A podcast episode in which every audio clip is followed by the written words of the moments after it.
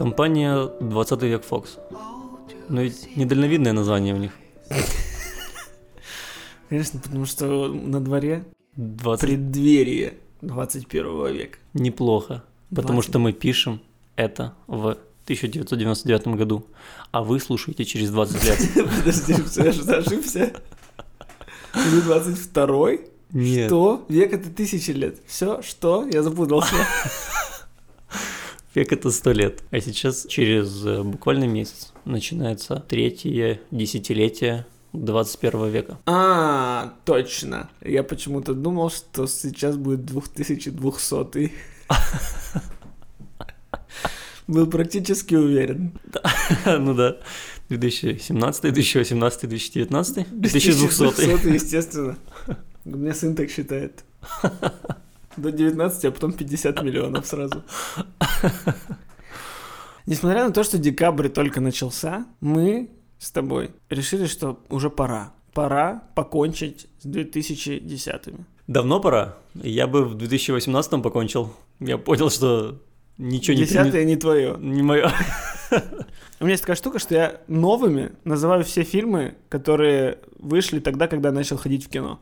Ага. Я их не называю старыми никогда. То есть, начиная с «Сонной лощины» Мгм. с 2001 года. Я вот впервые пошел в кино. И, типа, все фильмы после этого, они для меня все относительно новые. И поэтому для меня вообще максимально э, страшно понимать, что ушли 2010 учитывая, что для меня фильмы 2001 до сих пор новые. Что, типа, «Матрица» была недавно. У меня такое ощущение. А тут уже ушли десятые. А «Матрица» была даже не в нулевых, а в 90-х. Это три десятилетия назад. Ну, точнее, нет, Два. это- ну да, да, два десятилетия назад. Мы сейчас на третьем. Ну, я за математику отвечаю в этом подкасте. Да, я гуманитарий. Ты гений. Я называю так людей, которые умеют читать. Десятые уходят у нас стремительно. Мы входим в новую эру. Всегда в конце года нужно подводить итоги. И мы решили, что в этом году нужно подводить не итоги года, а а итоги десятилетия. Поэтому э, мы долго думали, что делать. Фильмы обсудить, которые любимые фильмы, нелюбимые фильмы, лучшие фильмы, не лучшие фильмы. А, и пришли к выводу, что Что, обсудим самые важные события? события, темы, да, фильмы могут обсуждать все. И мы. И мы. А вот темы могут обсуждать немногие. Но мы. И мы. Слушай, ну реально как-то нелепо осознавать то, что реально десятилетия а, проходит. По моим личным ощущениям, наверное, большинство моих любимых фильмов вышло в десятых. Значит, ты мало смотрел до, получается. Я очень много смотрел до, просто по какой-то причине, если ты спросишь меня там 10 моих любимых фильмов, ну, наверное, 7 из 10 будет из десятых. Э, В этом есть логика, когда парню мало лет. Как тебе? Тебе же 22? Нет. 23? Нет, Больше? как тебе. А, а мне 24. Вот. Получается, э, ты считаешь 2010 годы продуктивными в плане кино, качественными, хорошими? Да, да. Просто люди все очень подвержены ностальгии, и очень все всегда хаят время, в котором живут. Мгм. Я вот, ну, часто сталкиваюсь э, с тем, что люди говорят, ну, конечно, такого кино, как было тогда, уже не делают. Вот пересматриваю фильмы 90-х, сейчас такого нет. А между прочим, на эту тему в 2010-х вышел отличный фильм, который называется «Полночь в Париже» и получил Оскар за лучший сценарий Вуди Аллена. «Полночь в Париже» получил Оскар? Да, за лучший сценарий. Нифига себе. Я думал, Вуди Аллен ну, максимально ушел от премий в область э, санаторного кино. Возможно, в конце десятых, да, но в начале, за десятые годы у него вышло, наверное, два фильма, которые э, были на Оскаре. Это «Жасмин» Мгм, да, с Кейт Бланшет да. и «Полночь в Париже». Ну, учитывая, что снял он за эти 10 лет 12 фильмов, то, в принципе, ну, процент не, не- не такой уж и большой. В общем, мы решили сегодня а, обсудить, какие темы в уходящей де- декаде, в уходящем десятилетии а, были самыми важными, что ли, для кинематографа. Какие темы повлияли на кино, и какие темы повлияли на нас. И вы наверняка мы что-то упустим, что вы скажете, что «а как же это?» Ну, это чисто наше мнение. Хорошо, давай, ты первый. Ну, я, я начну с попсового, Да. но при этом то, что ну, действительно греет мое сердце и что скрывать. Киновселенная Марвел. Мгм. То, что появилось в 2010-х. Началась киновселенная Марвел еще в нулевых, Ну да. В 2008 появ- Железный человек, по-моему, вышел.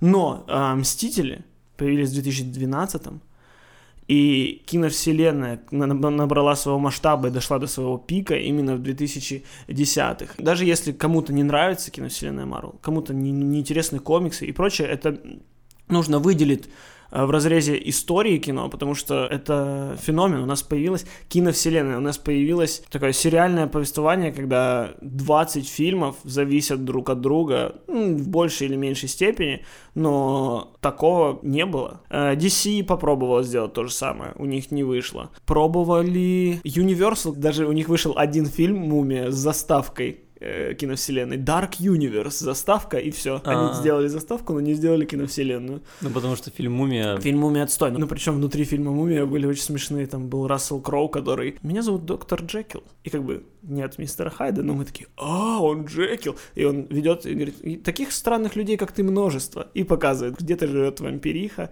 где-то то-то, то-то. И он просто заявил всю киновселенную, которая просто исчезла. Но это было как-то хотя бы в сюжете. Ну, практически нет. В этом и отвратительность э, того, как практически все, у кого есть права на какую-то интеллектуальную собственность, начали пытаться делать киновселенные. Ох, у нас будет киновселенная игрушек Hasbro, у нас будет киновселенная Lego. Что нам принадлежат? Нам принадлежат смайлики.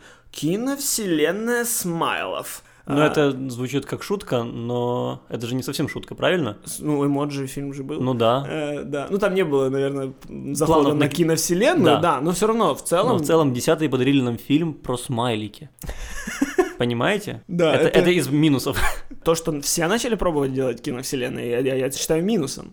Мгм. Но считаю плюсом наличие киновселенной Марвел, потому что, ну, это... А что тебя в этом конкретно радует? То, что это что-то новое появилось? Потому или что э, а, это добавляет к просмотру фильма еще какой-то один элемент э, награждения за твое внимание. Ну, то есть я вот раз в пару недель на Ютубе включаю видео э, финальной битвы из Эндгейма, когда Капитан Америка стоит один против войска Таноса, затягивает на себе щит, и тут начинают выезжать войска добра с помощью Доктора Стрэнджа со всего мира. Там играет саундтрек Мстителей, просто сотни, сотни людей выходят, которых все ты знаешь, всех ты знаешь из каких-то фильмов, и это вот момент, который, ну, ни в одном другом фильме у меня не, не вызывает ни один момент таких эмоций. При том, что сам Эндгейм, возможно, у меня не вызвал восторгов, но эмоции в момент, когда все фильмы за прошедшие 12 лет, которые я смотрел, объединяются в одной сцене, Мгм. вот таких эмоций я не переживал до этого, и они просто происходят каждый раз. Вот просто видео в Ютубе, ну все, и я в слезах. Блин, да, я смотрел, я знаю их имена, я, я следил. Спасибо, спасибо, что вы меня вознаградили за то, что я это делал, за мое внимание. Я вам деньги давал, и вы мне отплатили фан-сервисом за это. Вот, ну такое очень фан-ориентированное кино. Слушай, ну, я просто не могу сказать, что я так же это все люблю, просто потому что, ну, ты посмотрел 20 из 20 фильмов, Мгм. да, я 4. 4 фильма, один из них «Человек-муравей». Как это вышло? Я не знаю, как так. А, ну, в общем, Мгм. меня, в принципе, радует то, что это что-то новое, чего никогда не было в кино, но... Ну, сейчас, кстати, вот мы входим в 20-е с тем, что закончилась третья или четвертая фаза Марвел. И Нач- сейчас... Началась четвертая, по-моему. Ну или- да, ну, значит, закончилась третья. И вот интересно, что они сделают дальше, учитывая, что, ну, теперь так же, если делать, мне кажется, это будет провал. Думаешь? Да, ну, не то, что провал, но просто угаснет интерес у людей, потому что это уже будет слишком долго одно и то же. В 20-е годы производства комиксов Marvel, ну, это будет уже слишком, слишком долго фильмы по одной структуре и схеме. 12 лет можно было, как оказалось. Ну, а почему ты так считаешь? Ну, мне кажется, что... Сейчас же вышел новый фильм э, про Спайдермена, да? Мгм. Он закрывает... э, Он закрывает фазу? третью фазу, да. Закрывает фазу, да? Да. Но он же, как, как я понимаю, набрал много денег. Да, не, он был хороший денег. в целом фильм. Он был и хороший фильм. Ну вот, то есть людям тема по-прежнему очень интересна. Люди ну, готовы ходить Да, на... вообще, да, на самом деле, блин, если делать хорошее кино, то и любая тема не будет иссякать. Мне просто кажется, что мир комиксов, Мгм. да, который существовал там сто лет, ну, Ну не да. но чуть, чуть меньше, наверное, С 30-х годов. с 30-х годов, Мгм. да, ну, скоро будет сто лет, он намного шире, чем наше представление о комиксах в нулевых. В Да. нулевых для нас был Бэтмен, Супермен, Женщина-кошка, там еще, возможно, парочку. Мгм. Вот. А когда ты узнавал, что 300 спартанцев это тоже по комиксу, у людей голова взрывалась. Или Константин, Повелитель тьмы, это тоже комикс. Ну, Да, или э, «Проклятый путь» с Томом Хэнксом. Ну, например. Где просто отец мстит за сына. Все, это тоже комикс. И сейчас, благодаря десятым, для зрителей открылась эта информация, и зрители готовы они знают, что они любят Бэтмена, Супермена, они знают, что они любят комиксы, и они готовы смотреть, возможно, каких-то более мелких персонажей, Мгм. которые в нулевых никогда бы не могли выйти на экран, потому что, Ну да. ну, плевать на них. А теперь не плевать. И поэтому, возможно, в следующей фазе просто появятся новые персонажи, и нам будет... Ну, кто бы мог... Соколиный глаз. Ну, Ну да. мне не перестанет бомбить из этого. Соколиный глаз и сокол.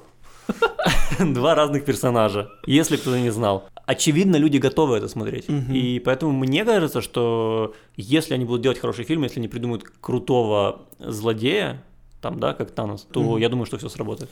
Ну дай бог, дай бог. Я, ну, я за то, чтобы фильмы были лучше, и за то, чтобы не терять к ним интерес. Но если они будут хуже, я буду, буду их говнить. Потому что, Искренность. да, Искренность. потому что я искренне люблю. Да. Поэтому я, я буду от любви до ненависти один шаг. Мне будет больнее, если они будут плохими, чем тем, кто их изначально не любил. Мгм. И можно продолжить по попсе, по поп-культуре, Да. учитывая, что Марвел принадлежит Диснею, Мгм. а еще Диснею принадлежит такая маленькая интеллектуальная собственность, как Звездные войны. Лукасфильм. Да. Которые тоже в этом десятилетии воскресли. Мгм. Хотя до этого они умерли буквально за 7 лет. Четвертый, До- да, последний фильм вышел? 2000... Ну, короче, да. на- нача- ну, середина нулевых. А, вышла трилогия приквелов, которые ну, абсолютно не дотягивала до уровня оригинала. И все люди считали, что над их любимым произведением надругались. И вот прошло 10 лет, объявляют, что будет новая трилогия, Джей Джей Абрамс, все дела. Выходит седьмая, вроде как ну, нормально, то есть без особых рисков, но хорошо.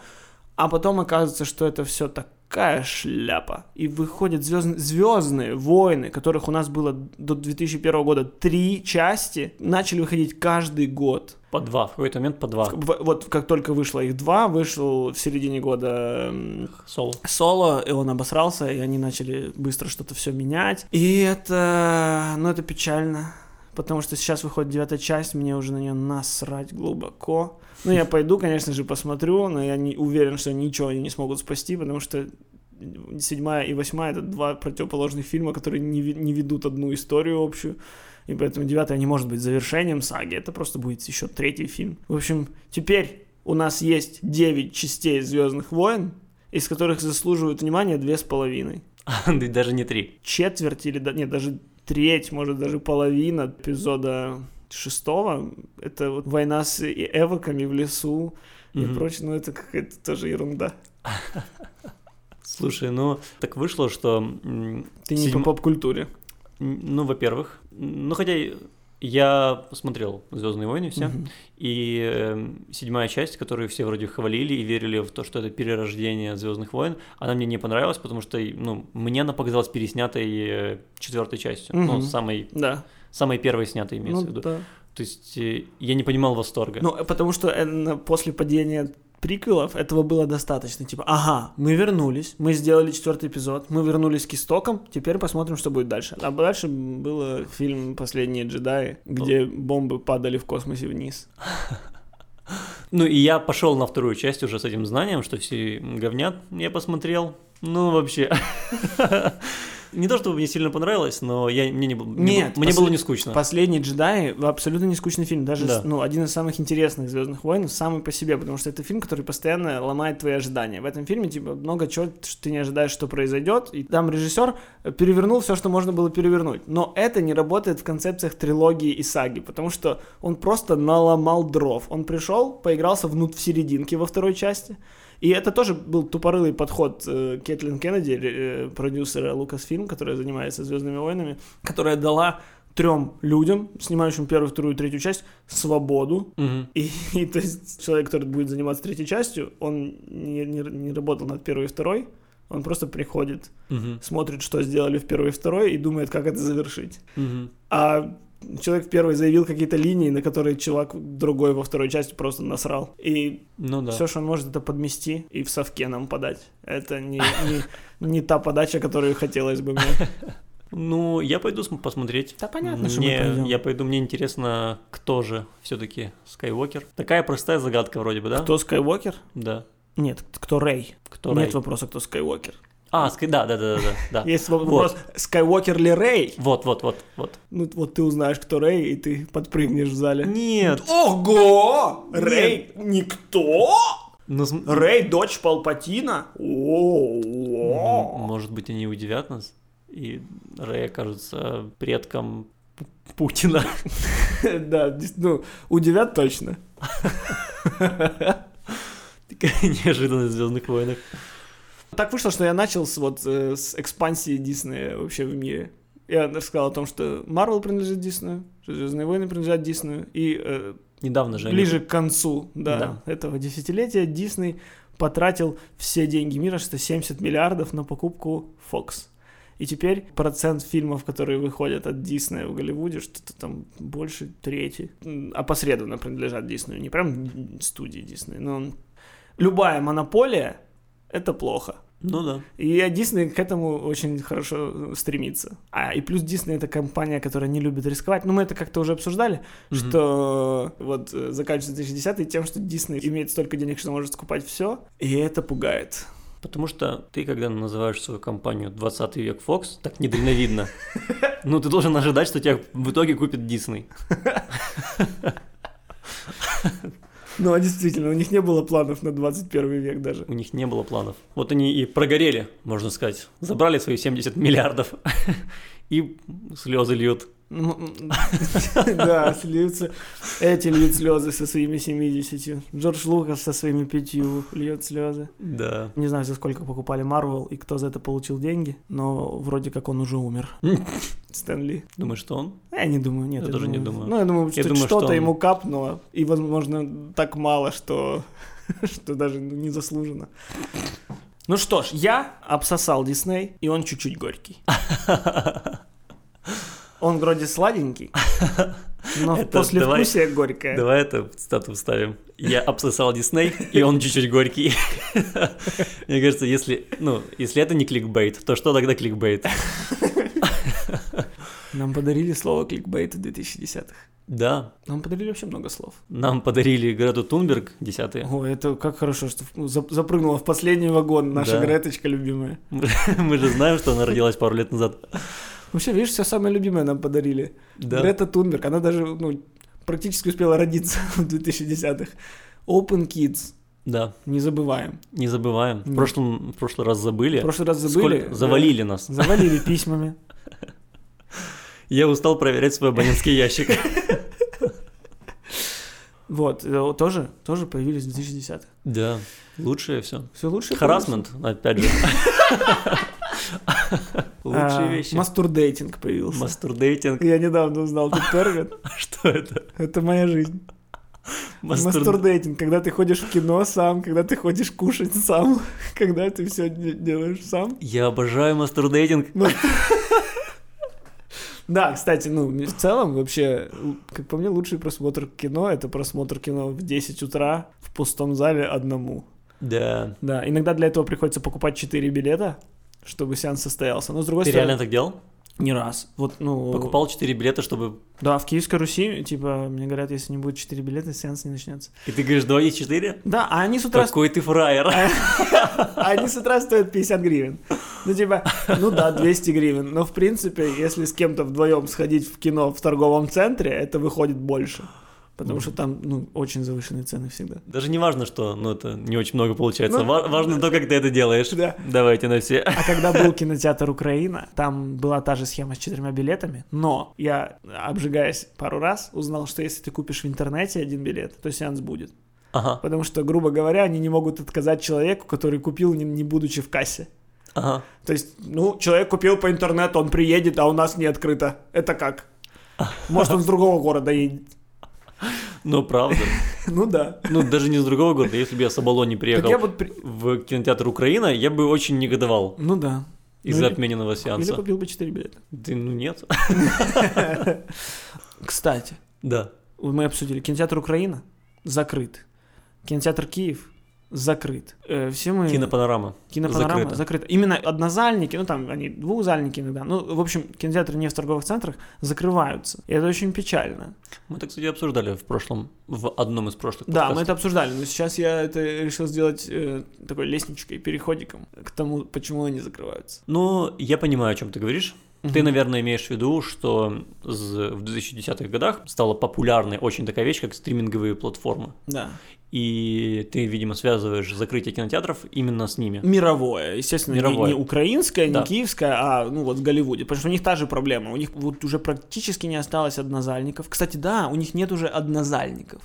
Последний однозальник, где вот только один зал, что очень понятно по названию однозальник, э, выкупил Netflix. Да, это легендарный кинотеатр, вроде Да. бы как. Да, но это очень забавно, что стриминговая платформа, которая убила кинотеатры в целом, э, купила последний э, такой, такой жест доброй воли. Мы спасем, мы спасем этот легендарный кинозал. Но это же просто, чтобы показывать свои фильмы, чтобы они могли претендовать Нет. на Оскар. Зачем это Netflix, супер понятно. Просто Ну да. это, это как-то так слишком цинично, что ли. А тебе реально кажется, что стриминговые платформы убивают кинотеатры? Ну, мне кажется, комфорт убивает кинотеатры. Ну, в целом, как мне кажется, немного людей прям тащится от просмотра фильмов в кинотеатре. То есть посмотреть фильм дома гораздо комфортнее. Ты можешь ставить на паузу, ходить в туалет, ты можешь лечь, как тебе удобно, ты можешь лечь под пледик, ты можешь смотреть и есть куру.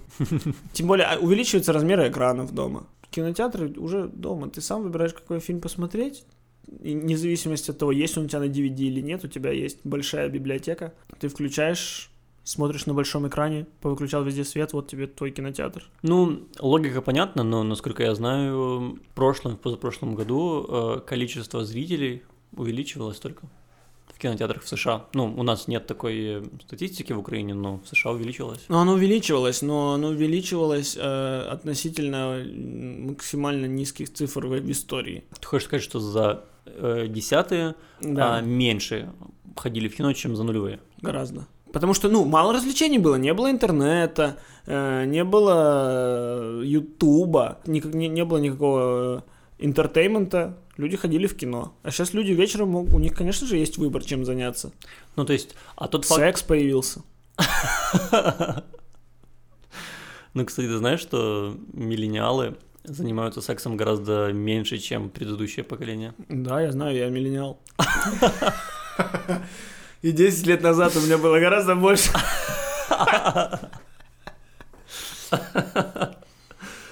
Ну, слушай, а, а хорошо, а тот факт, что десятые Мгм. подарили нам самый кассовый фильм в истории. Ну, Вопреки?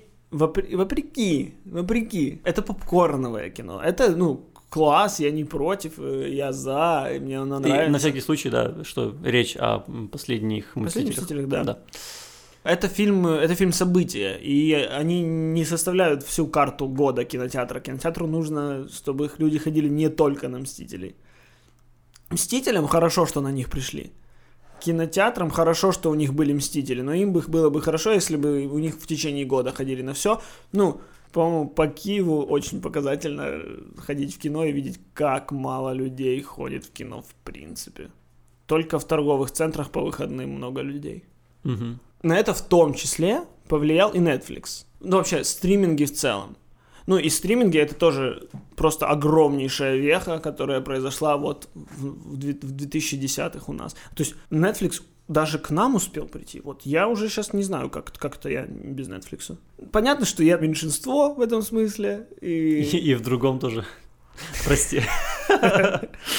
Я просто не удержался. ну, э, ничего страшного. Ну, в общем, представь, раньше, чтобы посмотреть фильм, не у нас, у нас пиратели всегда. Мгм. в Америке. То есть, чтобы посмотреть фильм, ты должен был купить его на носителе. Ты должен был пойти и купить диск. Вот сколько ты фильмов посмотрел, ты за столько заплатил, во-первых, а во-вторых, столько теперь хранятся у тебя дома на полках. Ну, либо ты мог а, позвонить в Netflix. Ну да.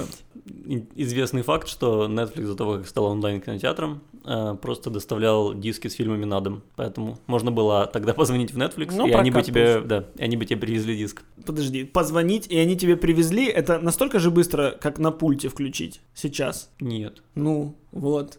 То есть усиливается комфорт.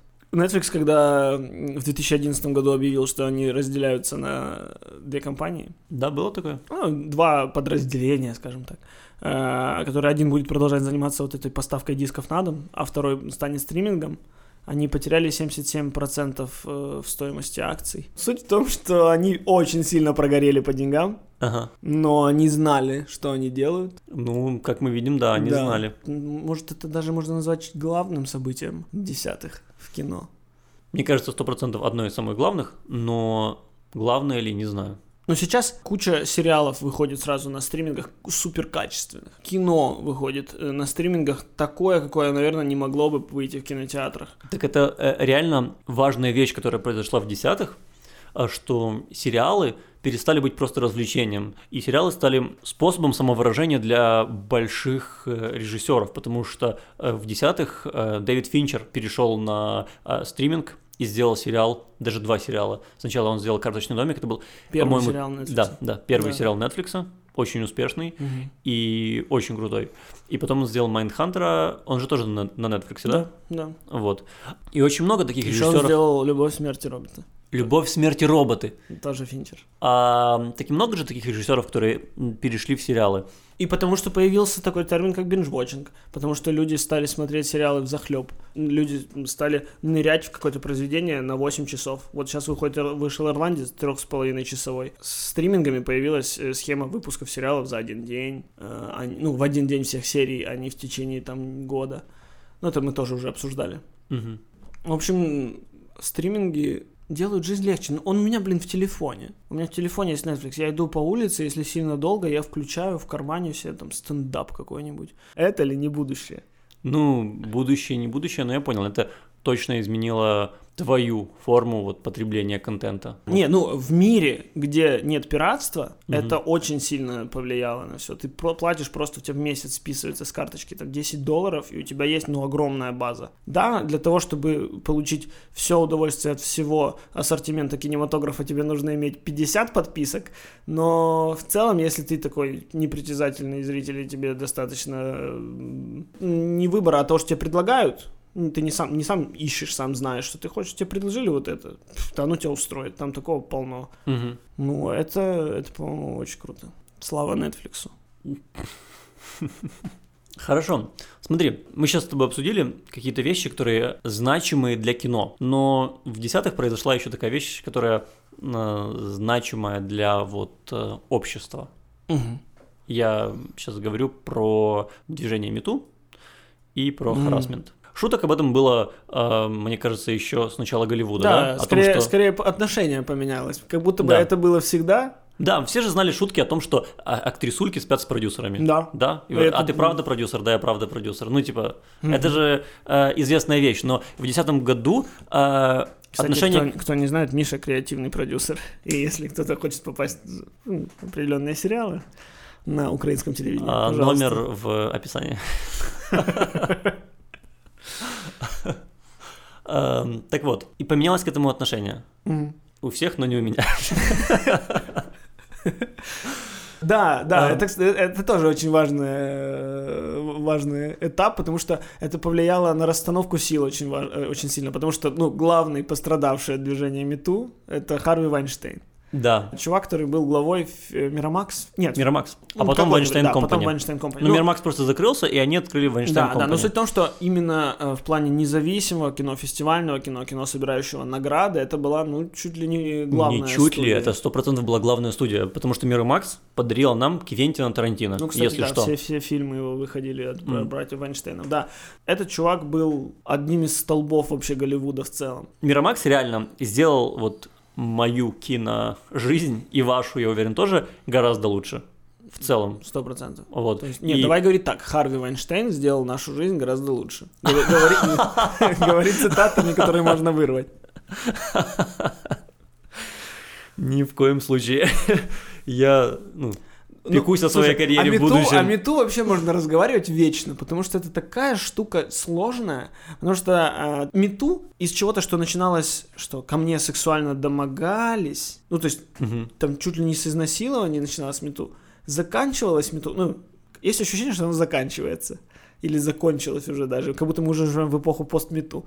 Заканчивался, ну, типа, тем, что он э, э, в, в своем выборе ориентировался на то, что я ему не подмигнула в ответ, а он этого хотел, тем самым используя свое положение как доминацию. Я такой, чего? Ты подожди. Ну, не говори мне, что это реально цитата чата. Я просто знаю пострадавших некоторых, которые пострадали, ничего не сделав. Ну, не ничего не сделав, ну, то есть флиртовав. Лично знаешь или... Не, не, ну я знаю примеры мельче людей, чем Харви Вайнштейн, которые тоже пострадали от мету. Ага. Которые, ну, просто флиртовали. Просто предложил на работе сходить на свидание. А через пару лет эта женщина решила, что... Скажу, что он тогда использовал свое привилегированное положение, использовал свою силу и статус против меня. Возможно, в каких-то точках это пришло к абсурду, но изначально это же очень здравая вещь. Э, Это здравая вещь, но как и любая здравая вещь в нашем 2010 э, веке, в 2010-х наших годах,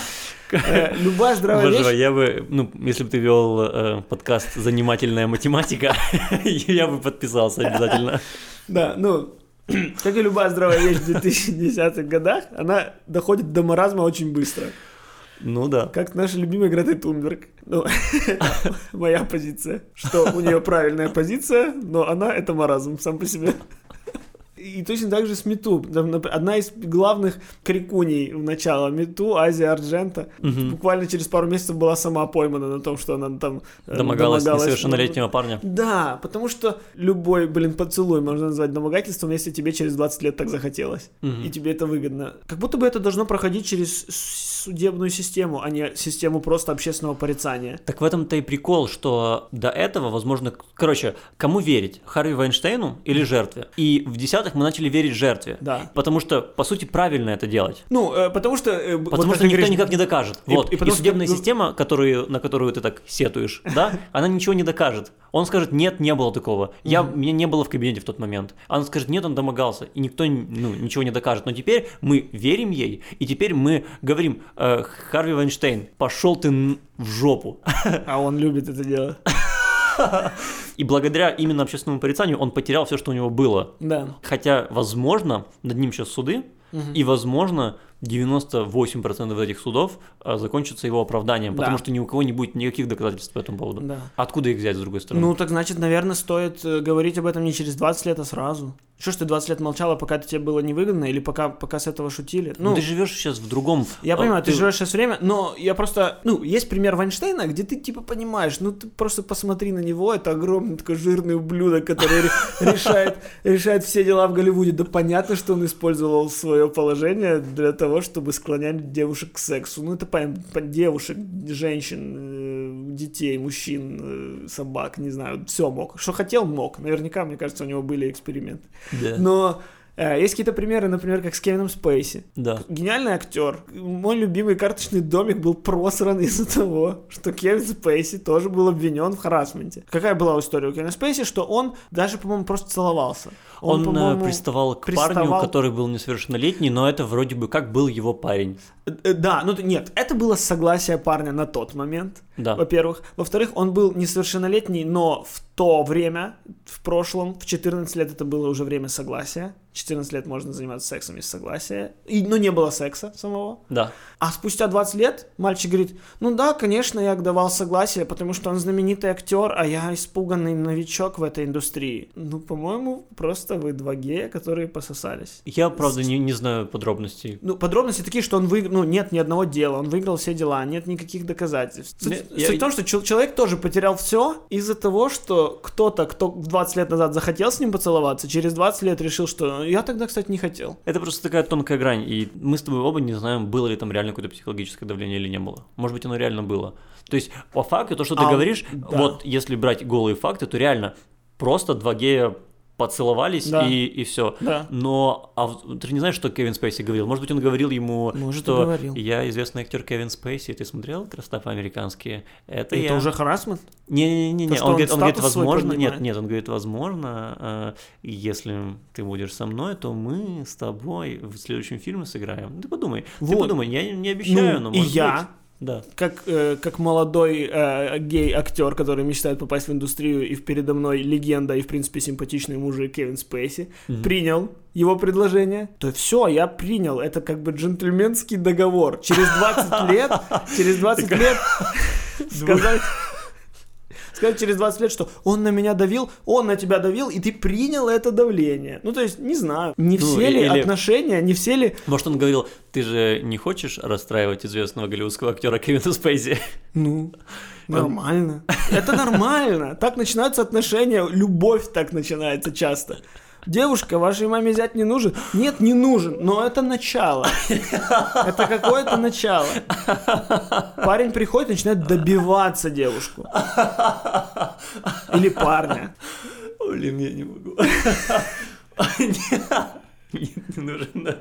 А когда этот человек согласился, значит, ты добился, значит, ты молодец, и сейчас у вас будет прекрасное, обоюдо согласное соитие. Нет, ну, там, где примеры какого-то прям изнасилования и домогательств, я, естественно, против всего этого. Но, ну, как ты говоришь, тут очень тонкая грань понять, кто где врет. Слушай, я тебе не рассказывал, блин, возможно, это не для подкаста история. меня домогались. Не, я- я не рассказывал, как ко мне приставал гей. Интересно. Короче, когда-то, я уже не помню, что это было за мероприятие, но так вышло, что я, моя знакомая, и у нее было два знакомых гея. Мы ехали в такси, и я сидел с этими геями на заднем сидении. И... И один из этих геев, короче, поставил э, руку себе на колено и начал тереть ее об мое колено. Ну, типа, ну, это было не зачем. И худшее началось, когда он переклонился через меня, чтобы э, дверь открыть. Я к тому, что, с одной стороны... м, Так э, ты это называешь приставал. нет, я не говорю, что я просто... э, мне было это, типа, не особо приятно. Да, но он прощупывал почву. Он прощупывал почту, почву, очевидно. Ну, вот. он прощупал. Но смотри, я к тому, что я- я как Да. бы смог сказать, чтобы человек отвалил. Но если девушка с слабым характером, возможно, она, ну, действительно чувствует себя в этот момент... эм, В момент, когда человек э, касается своим пальчиком ее пальчика, нащупывая, типа, а хочет ли она меня коснуться в ответ? Это же, ну, флирт! Так первый раз ты трогаешь девушку за руку, ты пробуешь пальчиком коснуться ее пальчика, видишь, что она не против, и вы берете за руки, и вы потом переглядываетесь, и вы потом целуетесь, потом строите семью. Так это и начинается. Он попробовал, ты его пальчик не потрогал, все. А как иначе? Ну, хорошо, я просто к тому, что э, это не очень приятно было в целом. Да, понятно. Находиться в этой ситуации было не очень приятно. Да, конечно. Ну, так тебе никто не запрещает сказать «отвали». Никто Ну, никому мне-то не да, запрещает. мне-то да. Я просто предполагаю, что для многих девушек, особенно учитывая, что мы живем в таком патриархальном обществе, для многих это проблема. То есть это сложно. Ну, так это не их проблема. Очень глупо винить за этого чувака, который попытался про- прощупать. Он прощупал, она сказала «да». Откуда ему знать, что она сказала «да» под давлением, и внутри она теперь 20 лет будет мучиться? Не, ну смотри, получается, как будто бы я сейчас оправдываю всех женщин, которые Нет, там ну- за любой взгляд кричали про харасмент. Нет, не оправдываю. Понятно, что это ушло в маразм. Я просто говорю, что многие из них действительно это чувствовали. Так, ну, возможно, а- возможно, возможно, их нужно пожалеть и сказать, да, такое произошло, но в следующий раз ты можешь сказать нет. Человек, в принципе, не должен терять все из-за этого. Я к тому, что просто многие из них, возможно, реально искренне в это верят. Ну вот, как Луи Си Кей, который потерял около 30 миллионов долларов, мастурбируя. Мастурбируя. В момент, когда в его комнату заходят девушки, которых он позвал. Как бы он не принудил их ни к какому действию. Мгм. Он очень не тонко намекнул. Они зашли, увидели его мастурбирующим, и здесь он им предоставил право выбора. Как бы вот вы видите, чем я занимаюсь, хотите ли как-то поучаствовать в этом? Они не захотели. И он не надавил, не надавил на них. Он принял их отказ. Ну подожди, стоп.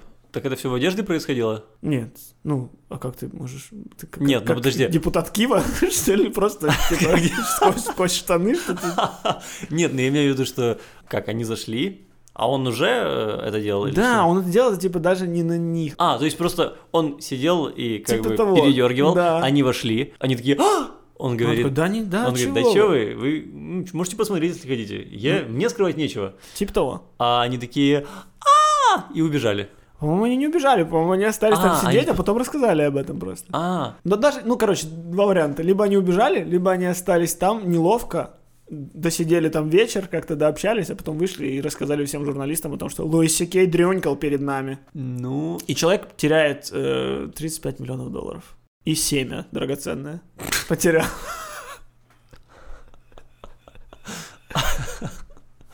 смотри, с одной стороны, я понимаю, что действительно нужно было просто отказать им и уйти. С другой стороны, возможно, они реально боялись это сделать. Кто в этом виноват? Патриархальное общество, говоришь? А, как сложно быть по эту сторону баррикад.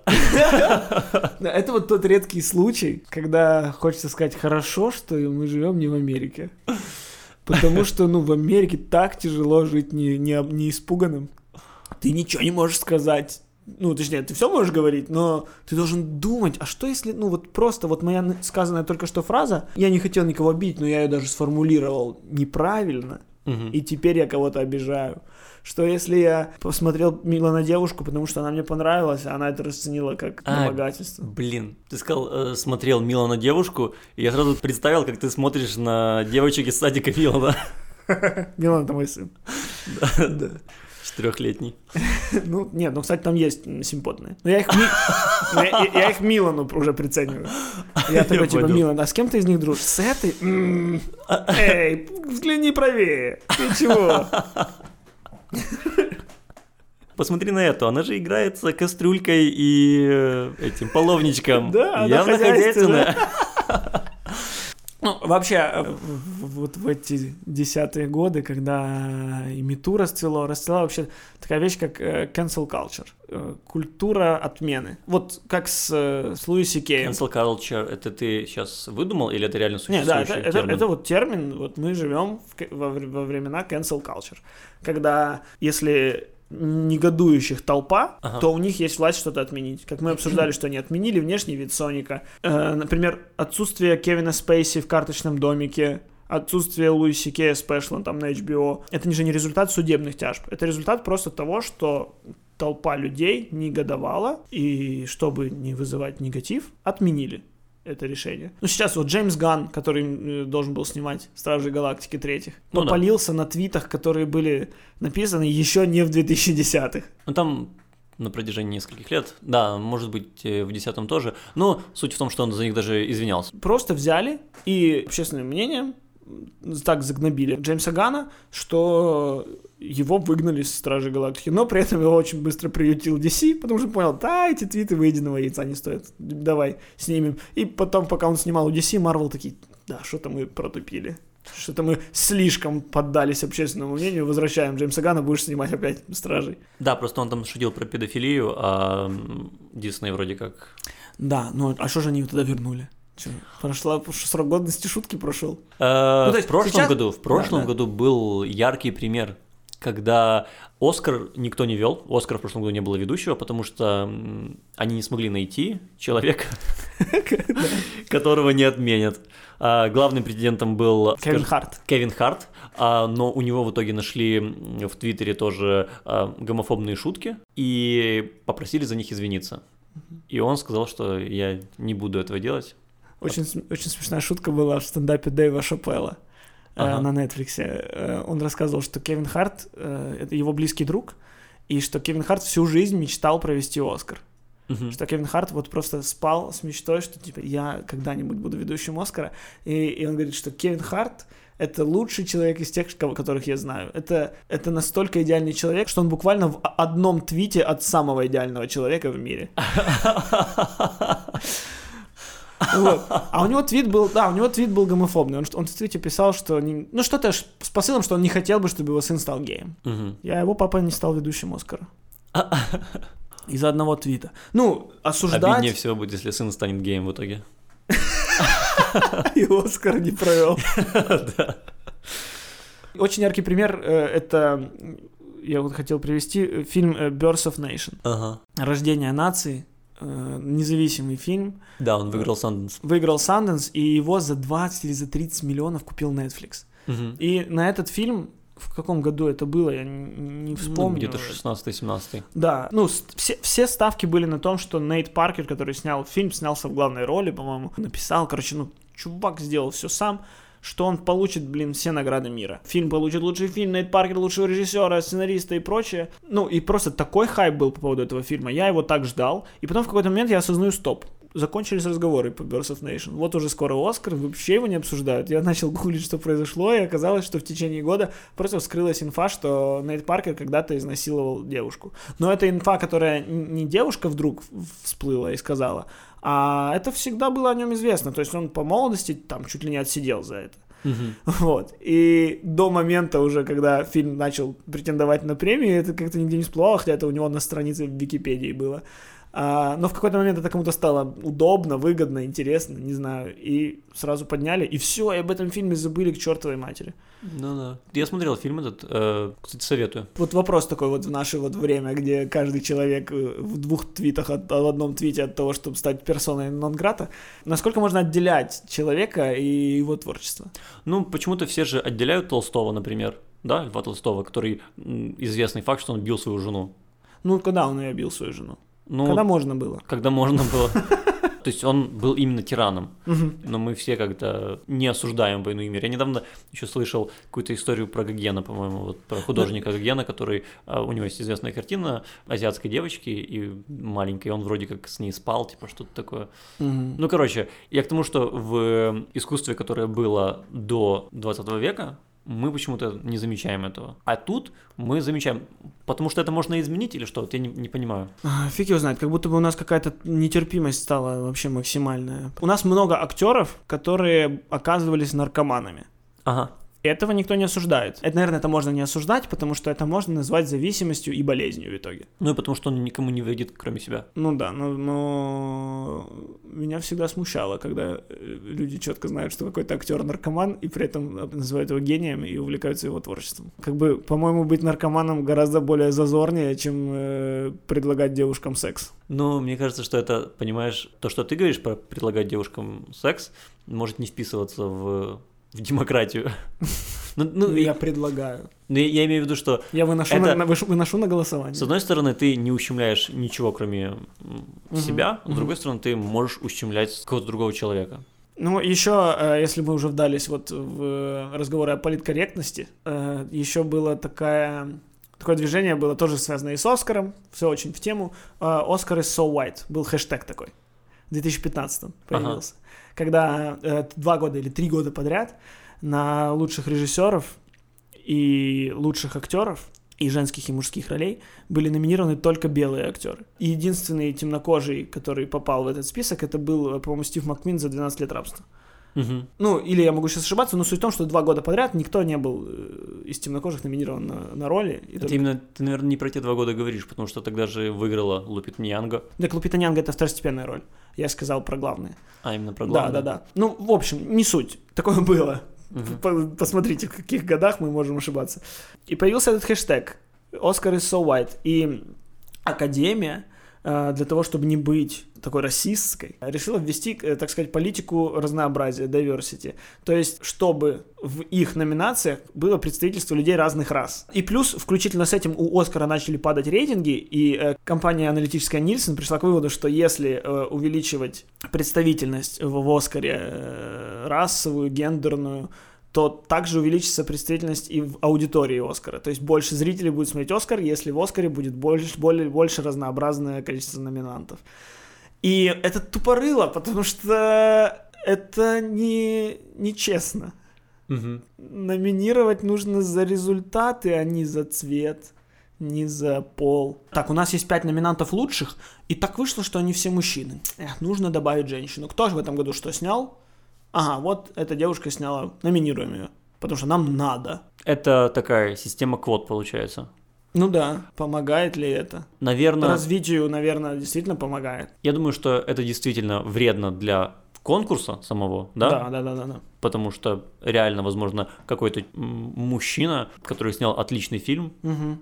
Он просто не попал потом из-за вот этой вот Потому что квоты. он белый. и- Да. Но с другой стороны, для общества, наверное, это неплохо, потому что больше женщин будут снимать, и больше женщин будут Да, верить в то, что они могут снимать. Тут, тут просто очень-очень такой тяжелый вопрос. Что такое Оскар? Нет, нет, вообще даже сейчас не касательно Оскара. Ага. Является ли квота частью равноправия? То есть люди, которые добиваются равноправия, добиваются его через квоты. Ну, я думаю, что это шаг. Что это как будто бы парадокс какой-то. Это парадокс, но я думаю, что это шаг э, к равноправию. То есть, если есть группа, которая ущемлена сильно, Мгм. то, возможно, квота это чуть ли не единственный способ выровнять условия, ну, к тому, чтобы через там лет 10-20 убрать эту квоту и баланс остался. Сам по себе. Да. Ну, может, действительно, может, может и так. Так, ну, по политкорректности все, можно выдохнуть. Можно выдохнуть. Но Мы даже, мы, по-моему, умудрились не, особо разруш- кого-то не разрушить задеть. себе карьеры. Да, потому что мы обычно обсуждаем какие-то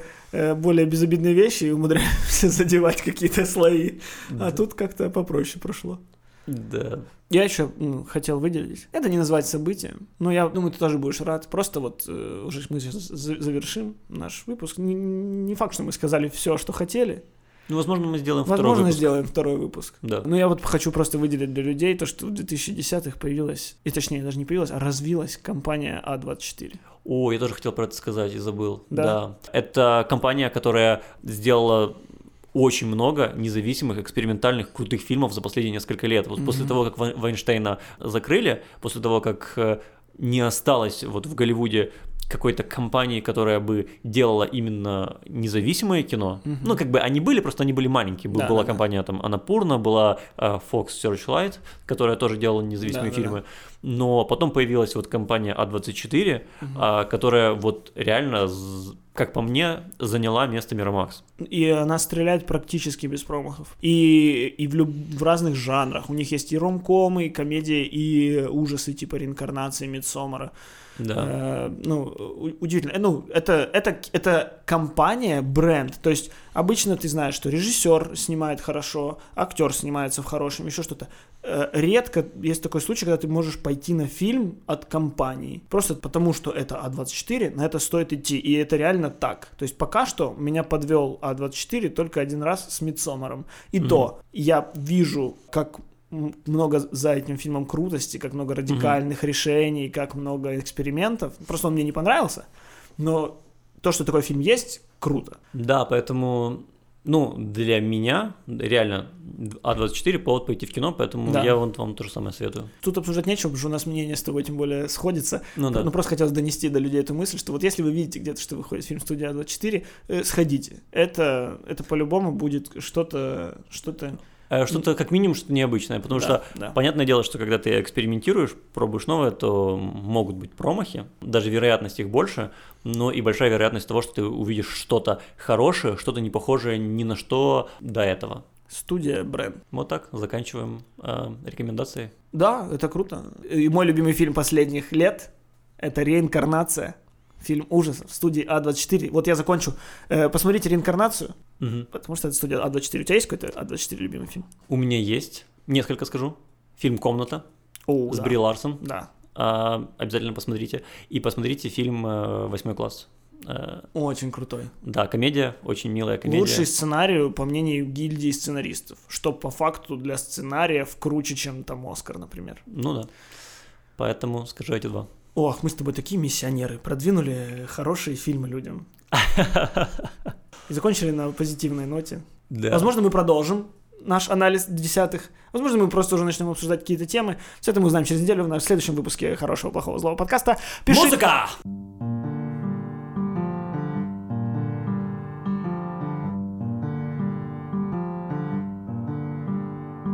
City of stars, are you shining just for me? City of stars, there's so much that I can't see. Who knows? I felt it from the first embrace I shared with you.